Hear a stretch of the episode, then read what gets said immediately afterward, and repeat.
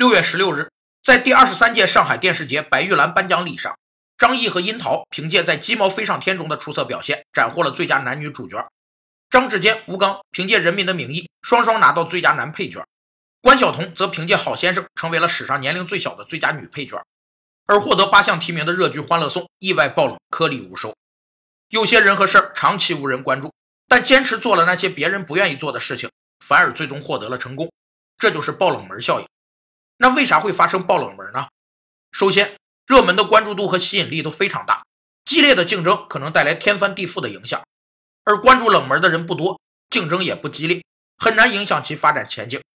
其次，由于边际收益递减原理。对热门投入的资源持续增多所带来的额外收益是不断减少的，而冷门的投入资源本身就非常有限，往往使其能够享受边际收益递增所带来的好处。坚持做对的事情，是金子总会发光的。